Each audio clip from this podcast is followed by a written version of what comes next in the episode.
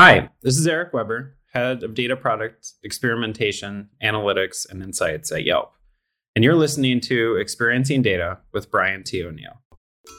Experiencing Data explores how product managers, analytics leaders, data scientists, and executives are looking at design and user experience as a way to make their custom enterprise data products and analytics applications more useful, usable, and valuable. And now, here's your host, the founder and principal of Designing for Analytics, Brian O'Neill. Welcome back to Experiencing Data. This is Brian T. O'Neill, and today I have Eric Weber on the line from Yelp. Eric, how are you? I'm doing great. How are you, Brian? I'm good, yeah. And you've got the word data product up in your title, up in all your LinkedIn posts, and you've got a new mailing list all kinds of data product goodness. And so that's what I wanted to like jam on today with you and get your feedback about this kind of uh it kind of feels new, kind of feels old. Some of this is just terminology, but I think there's a different approach when, when we think about product as a mindset and not just a thing and how we build data driven solutions and design them around customers. So that's what I wanted to like dive in with you today about if that sounds good. Sounds great. I'm excited to talk about it and also like the best part about it is we're still at the start. So there's a lot of things to be defined, a lot of things to discuss. Yeah. And at this point, it's like, you know, we're making hypotheses about what's important. Excited to dive in. Let's start there. What the heck is it? What what's a data product? So I think rather than be a brand new type of idea, data product, as you mentioned before, is a new story consisting of some older ideas, right? For a long time, we've we have a lot of frameworks about how to create, develop, manage products that inform companies all over the place from not just in tech, but in, you know, all of our classic Fortune 500s. They have product management. Most companies also have data or some story around their data. A lot of times that story is not very pretty. and over the last you know eight years especially companies have built a lot of things with that data. They've built dashboards models data assets that help them do things. And data product is really trying to merge and almost like smash those two things together and see what comes out. And i think that's the most interesting part is that it's a change in motion. It's not something that we've fully settled on. The most important thing for me is that thinking about data product brings companies a way to think about the long term viability and sustainability of their data investments, which is, you know, data as a product is really supposed to be a way to think about building products from data. And part of that is creating things that are sustainable, that have a strategy, that have a customer in mind. And a lot of these things people do maybe they don't call it out explicitly, but this is a packaging that I think focuses us in the right places rather than kind of hopes for the best, which is kind of the general sentiment that I've seen in many companies.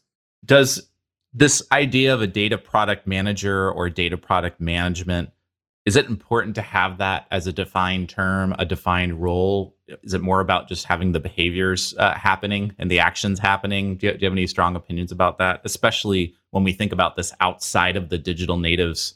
And this is a divide I want to talk about a lot on this episode with you. But is that a meaningful distinction to have that role?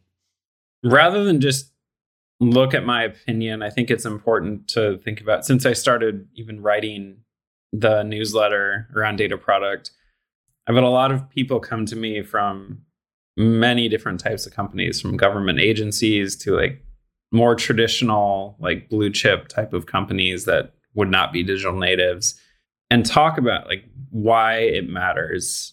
And I think a big part of why it matters is it defines something as an important area of investment. And I think that area of investment up until now was kind of identified as data, right? Data science, data analytics, whatever it might be. Right. But that produced a lot of one off solutions, a lot of things that companies maybe derived some value from, but that value was not like didn't keep pace with the change in their strategy, the change in like their growth potential.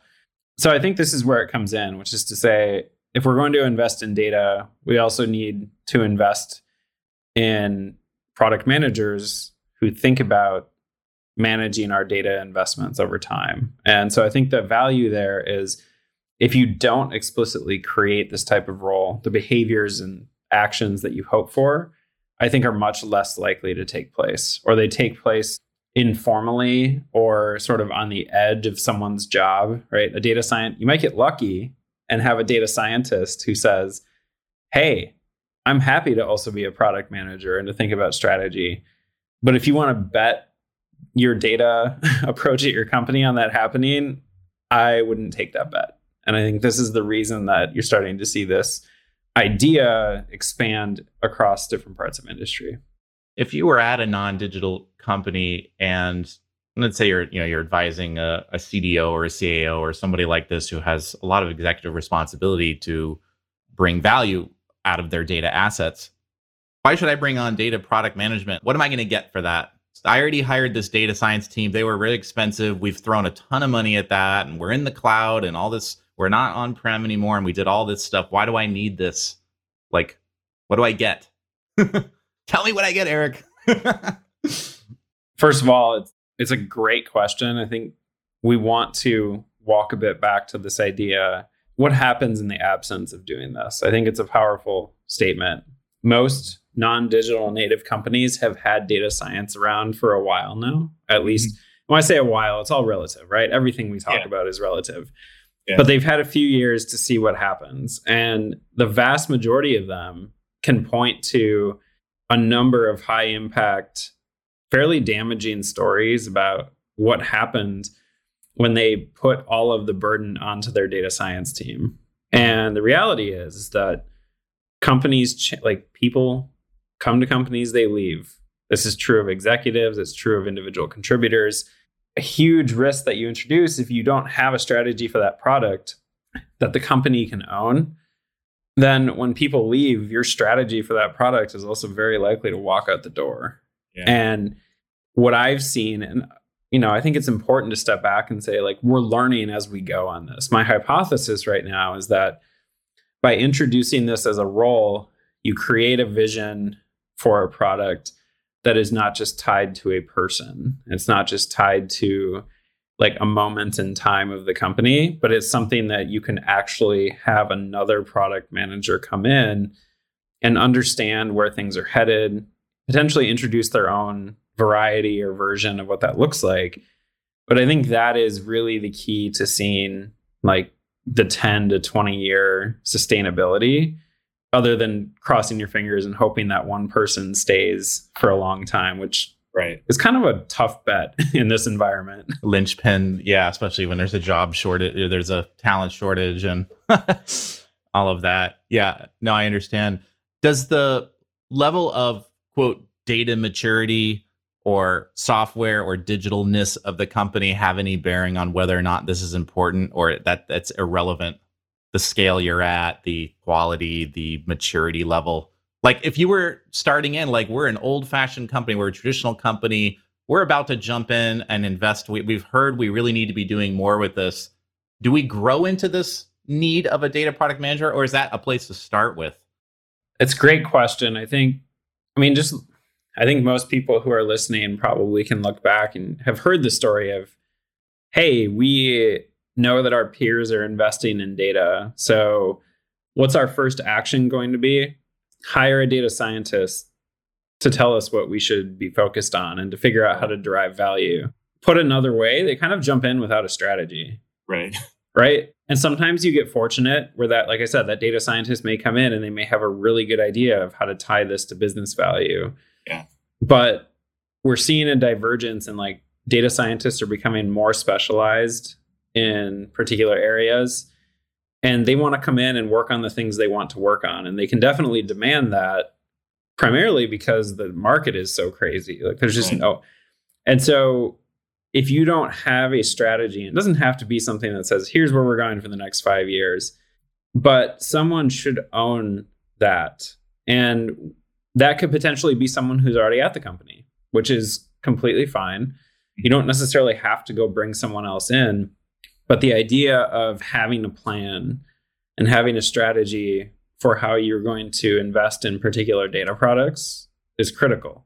A really important component here is a lot of companies talk about having a data strategy. I've particularly noticed this at non digital native companies. They're like, we need a data strategy. I actually think they probably need like a data product strategy, which is like, how are you going to derive specific value out of parts of your data assets rather than have this holistic, which is what a CDO might focus on, this holistic idea of data transformation and value. This does get thrown around a lot. And I, I've heard some really good framings that it's like, well, it's really, let's figure out what the, the business strategy is and then how data serves that. You know, there's lots of different framings for that. And I, I, I understand what you're saying there. How do we identify the skills that we want, particularly for someone who's highly trained in a technical area? Think empathetically. So, you know, my background is obviously in design. And one of the things that I have to work on a lot with my clients and with, with data scientists in particular is getting out of the head of wanting to work on the thing and learning how to fall in love with the customer's problem and their need. And this whole idea of empathy not being a squishy thing, but it's like, do you want your work to matter? Like, if you did all this great NLP work, do you want it to matter or do you just want to just write code or work on models all day long and you don't care if it ships and makes a difference.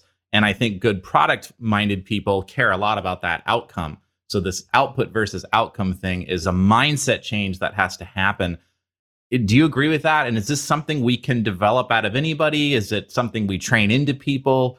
Do you even agree that that's what's needed to do that well? Again, I think your questions are all like spurring longer post discussions in my mind, which are good, which are very good. I think when it comes to this space, we have, I mean, just look at data scientists.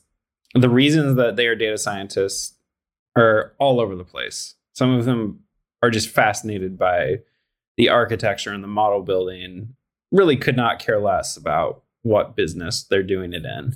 Right. Others are very motivated by the business that they're operating in yeah. And they try to figure out like what is the best approach for the business that I'm operating in.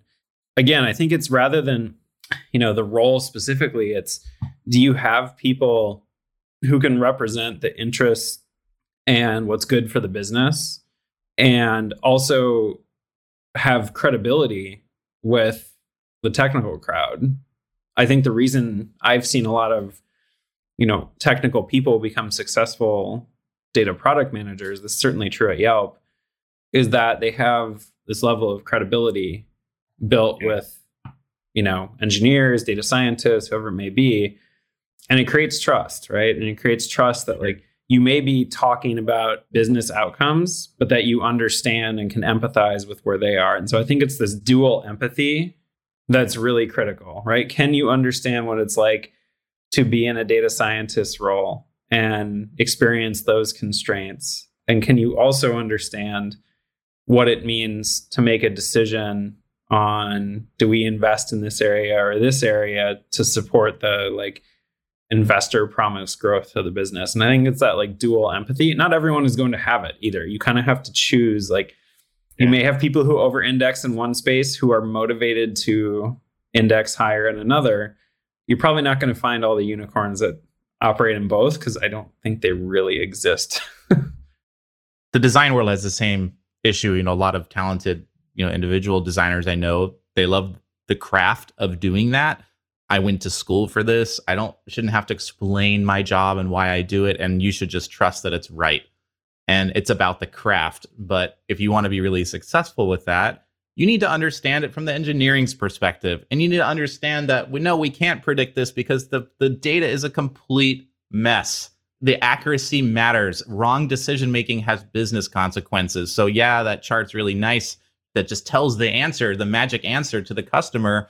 But there has to be some meat and potatoes behind that, some solid foundation behind that. So, you know, I, I agree with you. What, what I've seen that works best is when all these roles under, can be empathetic to the other roles there and they they understand enough they don't need to know how to code they don't have to build a model but a designer needs to understand those pains and challenges in order to design really good solutions and vice versa i think the data teams need to understand the customer the user's perspective and how there's irrational things that happen and like emotions come into play and like my confidence and my need as a human at this company, I'm being replaced by machines. Like this stuff is all really real. It's not fake. It's real stuff. And just the, the attitude of it's not my problem if they don't understand it, which still exists. I mean, this just came up again this week on LinkedIn and someone mentioned a, a comment on my post and it's just like, it's not my problem if they're bad at their job. That was the reply. And, and, I don't know. It sounds like there's more commonalities to some of my past, you know, when I was a staff designer somewhere. I don't know. Do you agree with that? Like, we need to understand each other better. oh, I think there's a lot of people who, in a large meeting, will talk about the need to break down silos and empathize. Yeah. And then the minute they get out of the meeting, will start being like, it's not my job. and it's really important because if you think about like w- what are the incentives for people to do that and care like there's it's great when people are intrinsically motivated to do this and break down silos and work across boundaries and understand each other. You're going to get lucky in some cases but what what about in the cases where you're not? How do you yeah. And i think that's where people have operated on like you know hope hope is not a good strategy here. And i think this is where product managers you can make you can make them accountable for doing this type of work. And I think it actually introduces a degree of accountability to be able to say, this person is responsible for doing this. And that I think is a value add. And it sometimes looks like in different forms, depending on like experimentation, analytics, whatever it may be. I do think there's a lot of value in having that person be accountable for those type of actions. I wanted to jump over to some questions about problem solving and problem discovery and get your take on that. So I kind of see three levels of like your problem sleuthingness. There's like giving people what they asked for is kind of like level one. Sometimes that's a win because they know how to form the statement really well and they know how to ask a question really well. Step two is I work with someone to understand what they need. And specifically, I'm good at getting to the unarticulated problem through research, inquiry, shadowing somebody, understanding their job. Level three is I anticipate needs before they even occur because I know the data well, I know the business well. I've talked to them for years. I can see, like, oh, I can help the accounting department with this. I'm going to set up a meeting and talk to them about this. Those kind of three levels of maturity are there. Do you think do you agree with that? First of all, do you agree that that structure exists? And is the big problem with low adoption of data products in our industry because we're mostly at level one here, which is giving people what they ask for? And we're not doing kind of level two, which is getting out and understanding the unarticulated needs and knowing, I want machine learning. Can you give me an algorithm that will do this? It's like, it's loaded with solution. you know, that statement needs to be unpacked. Is that why we're not doing well? Because the industry does not do well with delivering great solutions. The hierarchy that you mentioned, the three levels, I think resonates because it does tell that story of different ways that we can add value. Mm-hmm. My guess is, and this is, you know, again, it's based on experience rather than like I have a broad survey of information. Right, um, right. And I think no, this, what... like with with level one, I think that's people's generally that's their first approach, which is to say, what like what do you need right literally write down what you need and then we're going to go build it and when you have data science going directly to like an engineering team which is a dynamic that certainly exists in many places or data science acts as the engineering team themselves they're going to build the things that they hear about in the moment and you know strategy sounds great until someone's like pinging you on slack late at night being like this is broken fix it right? Like this is, a? Is it done yet? yeah, right. So strategy can blow up, and I think there's a few issues. One is that, like you mentioned, we're anchored very much at level one, and it's hard to sometimes get out of that because that actually requires having a strategy and what I would say like a reason to say no to certain things. Yeah. Because if you don't have a direction that you're going, it's very hard to decline things, even if you don't yeah. think they're valuable, because what else are you going to do? Yeah. The other issue I think is that we go too quickly to level three without having done a lot of the legwork to actually understand our customer. Like people Mm. talk to, like a, a good example. A few years ago, I was at a company and we were doing. There was a lot of discussion around. We we need we need to understand the customer. So this person walks in. Two days later, comes back. and is like, "All right, I'm ready to go." Like, how do you? What did you do to understand the customer? Like, oh, I walked over to the desk of these two people. I'm like, okay, is that? Do you think that tells you what you need to know in order to like anticipate their needs in the future as well? And I often think we go off of anecdotes. We go after we go off of too many small experiences and generalize those to make principles about like what's going to be important two or three years from now. And so I think we don't spend enough time. And I think the key to moving from level one to two to three is to not only understand your customer at a moment in time, but to like understand how their needs are changing over a period of time. It's Yeah. not enough to like drop in every six months and say, "Hey, I'm back." And this is where a like product manager who's very effective can keep the pulse on what those changes look like and how the customer is evolving. So that's the only way I think you really get to level three is to understand how people's needs Yeah. change. Mhm. And if you just look at a slice in time, which is what a lot of customer needs frameworks look like, it's very hard to anticipate how they're going to change over time. Yeah, yeah. Do you at Yelp do you in, involve? You know, this is what you know the the user experience discipline has talked about forever, and there's still companies that are really fighting to do more customer research as foundational and not not just jumping design, which is tooling and solutions and making stuff. You know, the research is about really that problem discovery, understanding the need, and we all hear we talk about it a lot that we won't have to spend as much time making stuff and making wrong stuff if we understand the need better but it doesn't always happen. And i'm, I'm curious do you partner up with with ux at yelp to do this kind of research or do do the da- data professionals do that on their own? Do they go talk to the marketing team by themselves and do that kind of research like how do you do it I think in a very large, mature data product org, it's probably a combination of all the things you mentioned. It's. UX, it's data product.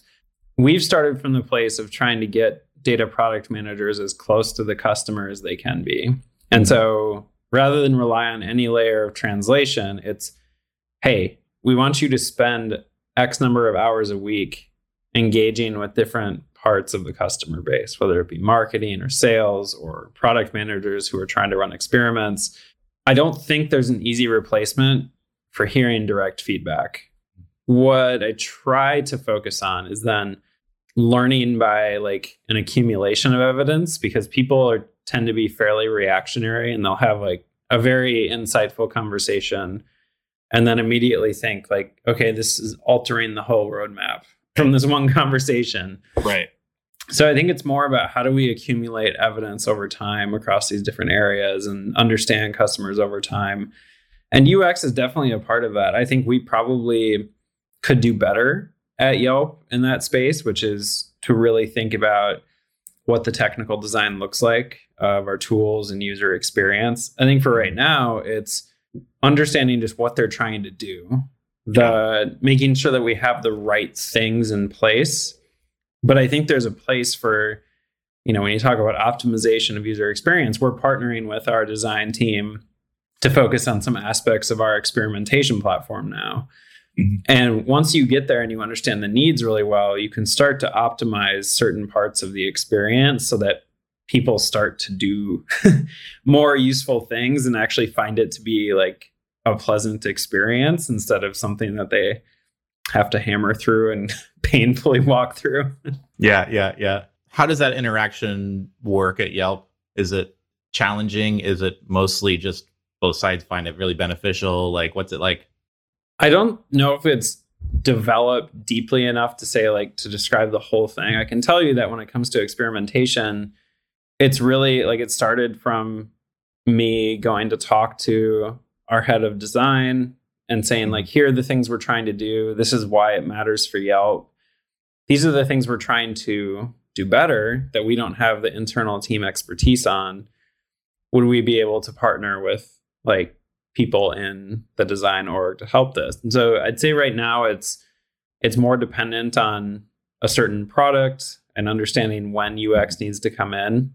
I do think if there were a, I would say in the near future, we'll have probably much more of a technical product design group where they focus on like working with our deeply technical products that could be for developers working with data, it could be for data right. scientists to focus on like creating the best experience possible. I think this is probably an area that a lot of companies just are missing out on because again, the silos. Yeah. And I know I'm not a designer. And so I know a lot of things that I don't know. And I go talk to these groups to say, like, do you yeah. think there are things we could do better in this case for the customer? Right. No, you're right. I mean, a lot of, you know, when software com- especially data software companies come to me, whether it's data management or storage or insights tools, they feel in the at the sale, it's changing. Like they're feeling it in the sales cycle, right? Where the quote enterprise buyer, the the head of the VP of data science is the one that's going to have to use this tool that's supposed to save his team job.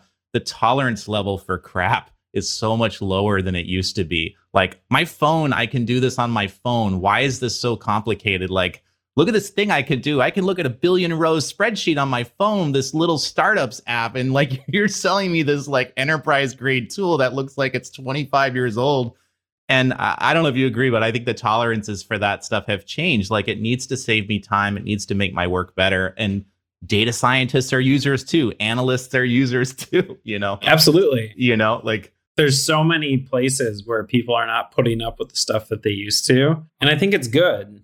It also has spurred a lot of, I think product managers in this space, especially have to navigate a lot of build versus buy discussions. Right. Which you know, back to your point that you just mentioned, we see a lot of solutions out in the marketplace.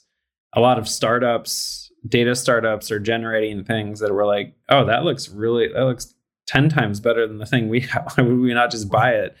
And like the right. question about whether you focus on internal development or external buying often actually goes back to like, what is your business trying to do? Right. And how much is this going to cost us over time? And that's again, like, it's just fascinating because again, I think anyone listening, I want them to come across this with this is a field and an area in motion. It's not something we're just we're right. describing it right now in you know August of 2021. Right. It's probably going to look pretty different a year from yeah. now, which yep. I find pretty awesome and fascinating myself. Yeah, yeah. Um, jump. I wanted to jump back to one other thing. we were talking about this kind of uh, problem space definition and how we uncover these types of problems. And I wanted to ask you about. I know you you have a large experimentation platform at Yelp. So there's this idea of we're designing for classes of problems versus we're designing a custom solution for this, a bill pay system that lets you write checks online to somebody. It's very discrete and specific it's different than designing for a class of problems. I think that's really hard to do. And I'm curious if you have any strategies for that because you need this infrastructure to do so much of the work, especially with with advanced analytics and, and predictive analytics and machine learning. You need infrastructure, which it's its own product in a way. Do you even think about it that way, like classes of problems instead of discrete problems? Or do we start with a discrete problem and then kind of let's genericize it. Let's make this a component that can be reused, kind of the software engineering men- mentality. Like, how do you think about it? I think if you listen to most people talk about their products, it sounds like they knew what the generic class of problem was and they designed for it. In reality, they probably started somewhere. Mm-hmm. They started, so for us at Yelp, we started with an experiment in consumer, right? It was mm-hmm. like, hey, okay, we ran a couple that seemed to go well. We should run some more. And so the initial version of the platform, I don't know if I call it a platform at that time, was really focused on supporting consumer experimentation. And that we have a lot of things that are baked into that, which is like sample size is easy to hit. You don't have an issue with power because, like, you know, we have hundreds of millions of monthly users. We can easily divert traffic and do what we want. So I think the class of problem for us is actually defining like what area of the business is this experiment affecting? Is it are we experimenting at the business level or the user level? Are we experimenting in our ads business, our local business segment, our consumer area? So I think the issue is that the class of problem is often tied to your strategy and like the verticals you have in your business, right? This is a, it's, I think it's often where we have, you know, classes of problems when we have an external platform or tool come in and say, hey, you should buy our like solution. The integration costs are usually on how do we make their solution work for the classes of problems that we have at our company. There's a lot of other stuff that comes into it, but I think that's a major challenge. Do you agree that the definition of doing a good job of articulating the definition of those is is a challenge? I mean, this to me gets back to this research thing. Like if if you're not if you don't have enough customer exposure hours, I don't know how you possibly do that accurately without just guessing that hmm, maybe marketing could maybe want to classify some things like these abstract out of the totally uninformed guesses. It's the hope. I don't know, but I think you need a lot of customer exposure time, which doesn't seem to be normal because we focus on making, building, making, doing. What's your take?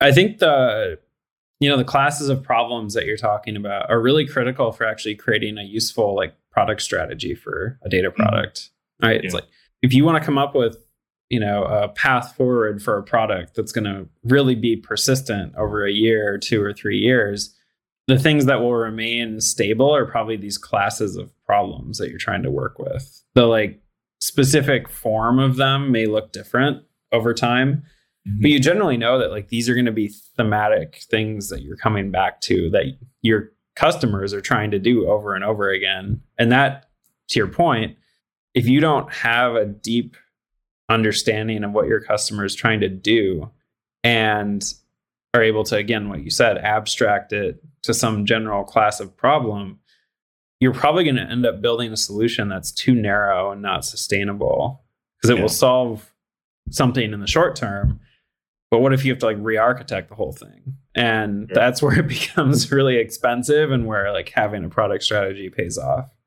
sure this is totally anecdotal, but I feel like I've I have seen a fair number of projects where it's mostly about infrastructure and all the theoretical things that one could do with it if one knew how. And it's not my problem if they can't figure out how to do that because it does support all those things. So you end up with lots of plumbing, no faucets in the right place, pressure's not quite right, maybe the water's a little dirty is there a balance here like how do we find that balance between that and and because it's easy to show progress and say look at what we made we stood up this thing in the cloud we made this thing and now you can pull data from all these places and this business person's like and i get what for that like what do i what can i do with that like i think experimentation is a good example here like yeah we have multiple engineering teams that work on it one of those is focused specifically on the infrastructure uh-huh. right? How do we log? How do we capture data? How do we actually mm-hmm. move it through our pipelines? There's another engineering team that is entirely focused on what I would call more of like the customer experience. Like, what do they actually go through when they set up an experiment? Like, mm-hmm. what are, how do we get them to identify a minimum detectable effect or something like that? And we have data scientists who are working at this layer too to say, like, hey, this is what people are trying to do so I think your if you only have the infra perspective, like, hey, if you knew how to do all this stuff and you knew how to operate from the command line, you could use this tool as well.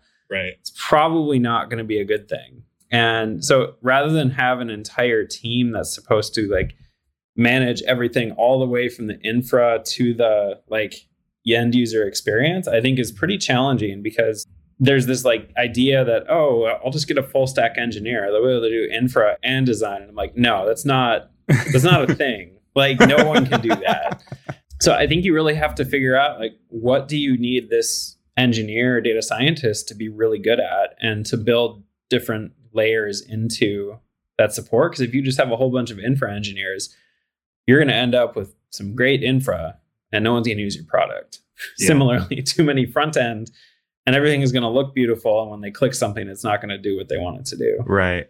Yeah. Yeah. No, I understand. Any, Eric, I just wondered, you know, kind of, I want to get into your mailing list and, and how people can follow up with you. I'm curious if you've had to unlearn what you have learned and have you had to change anything about your whole approach with this and I, i'm particularly asking because i'm stereotyping here but i do tend to see highly narrowly specialized trained people, especially those with PhDs, they tend to look at the world in a, in a very detailed, specific way because that's what they know. And sometimes that means unlearning some of that and realizing the world isn't that way. A lot of the rest of the world isn't that way if you don't work in that domain. I'm curious if that's true for you or just in your career, if you've had to change any of your perspectives about having a good career with this stuff and making I've had to I've had to blow up a lot of frameworks by which I see the world and you're totally right. If I mean w- most people in data are highly trained to do something. Yeah. And part of what that does is it allows you to do that thing, but you also tend to like bring that lens and that framework to try to interpret everything else. Yeah. And you get frustrated when something doesn't that framework and you're like they just don't understand what I do. So for me, it's been really important to ask a question to people when I meet them and talk to them. I'm like, what do you do?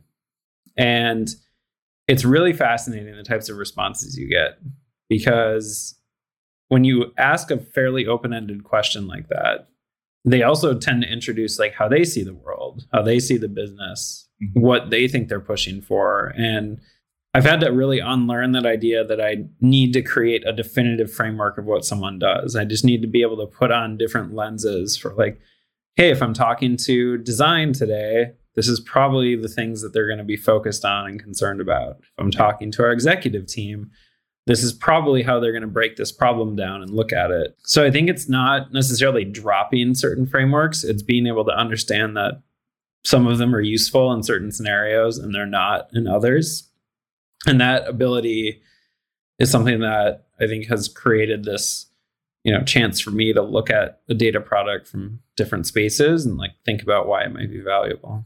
Yeah, I, I'm fully with you there. I think that's great, great advice. And I uh, on the subject of advice, you've been publishing a ton on LinkedIn, and that's that's why I actually reached out to you. So you're super active on there. We'll put your profile link in there. You have a, a new mailing list though, right? Yeah, I started writing a newsletter called from data to product, I think maybe four months ago now.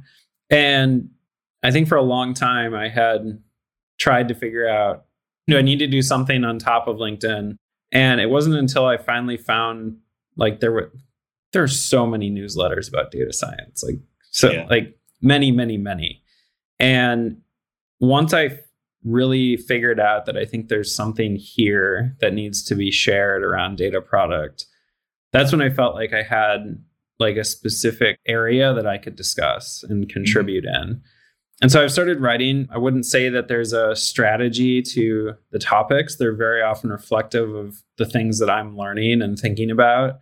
Yeah. And they're generally trying to like spur conversation rather than be a like 20 page deep dive into this is a right. framework for how to think about this. And I think the best part has been that it creates interesting conversations. It also identifies holes and gaps in my own thinking and approach to things. So it's been awesome. I don't know, like, you know, managing a newsletter and writing is its own time investment, but I it's creating interesting conversations that and that's kind of my proxy metric for like is this useful to keep doing yeah yeah yeah where can people find that what's the url it is on substack and it's called uh, just Eric Data Product. So Eric Data Product. Okay. Yep. And again, we can include the link afterward. But yeah, yeah, yeah. There's a lot of I think writing. I think doing what you're doing with you know podcasts like podcasting. We're all trying to create conversation and help people think about things in a different way. And so this is even the questions you've asked today, they're gonna like stick in my mind for the rest of today and be like, well, hmm, that was was deeper than I even thought when we were talking.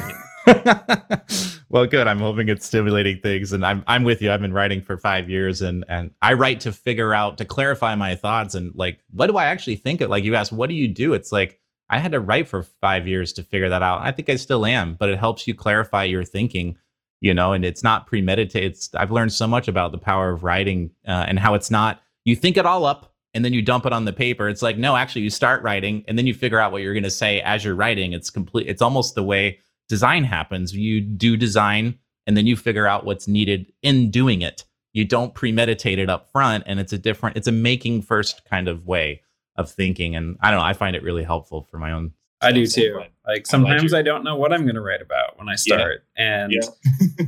I just have an experience that I've gone through that is important, and I try to think about like what really mattered from that experience, and then I often have something I can share, and that's. If people are like, well, do you plan like weeks in advance? I'm like, no. Yeah. like Yeah. that would be nice if I really Right. thought I could do that, but no, Yeah. it's very reflective of experience. Yeah, no, it's great. Well, Eric Weber, thank you for coming on Experiencing Data, sharing these thoughts. Eric Weber from Yelp. I'll put all of his links up on the uh, show notes, and it was great to have you. Thanks for coming on and talking. Thanks so much for having me, Brian. I appreciate it. Take care. We hope you enjoyed this episode of Experiencing Data with Brian O'Neill. If you did enjoy it, please consider sharing it with the hashtag Experiencing Data. To get future podcast updates or to subscribe to Brian's mailing list, where he shares his insights on designing valuable enterprise data products and applications, visit designingforanalytics.com slash podcast.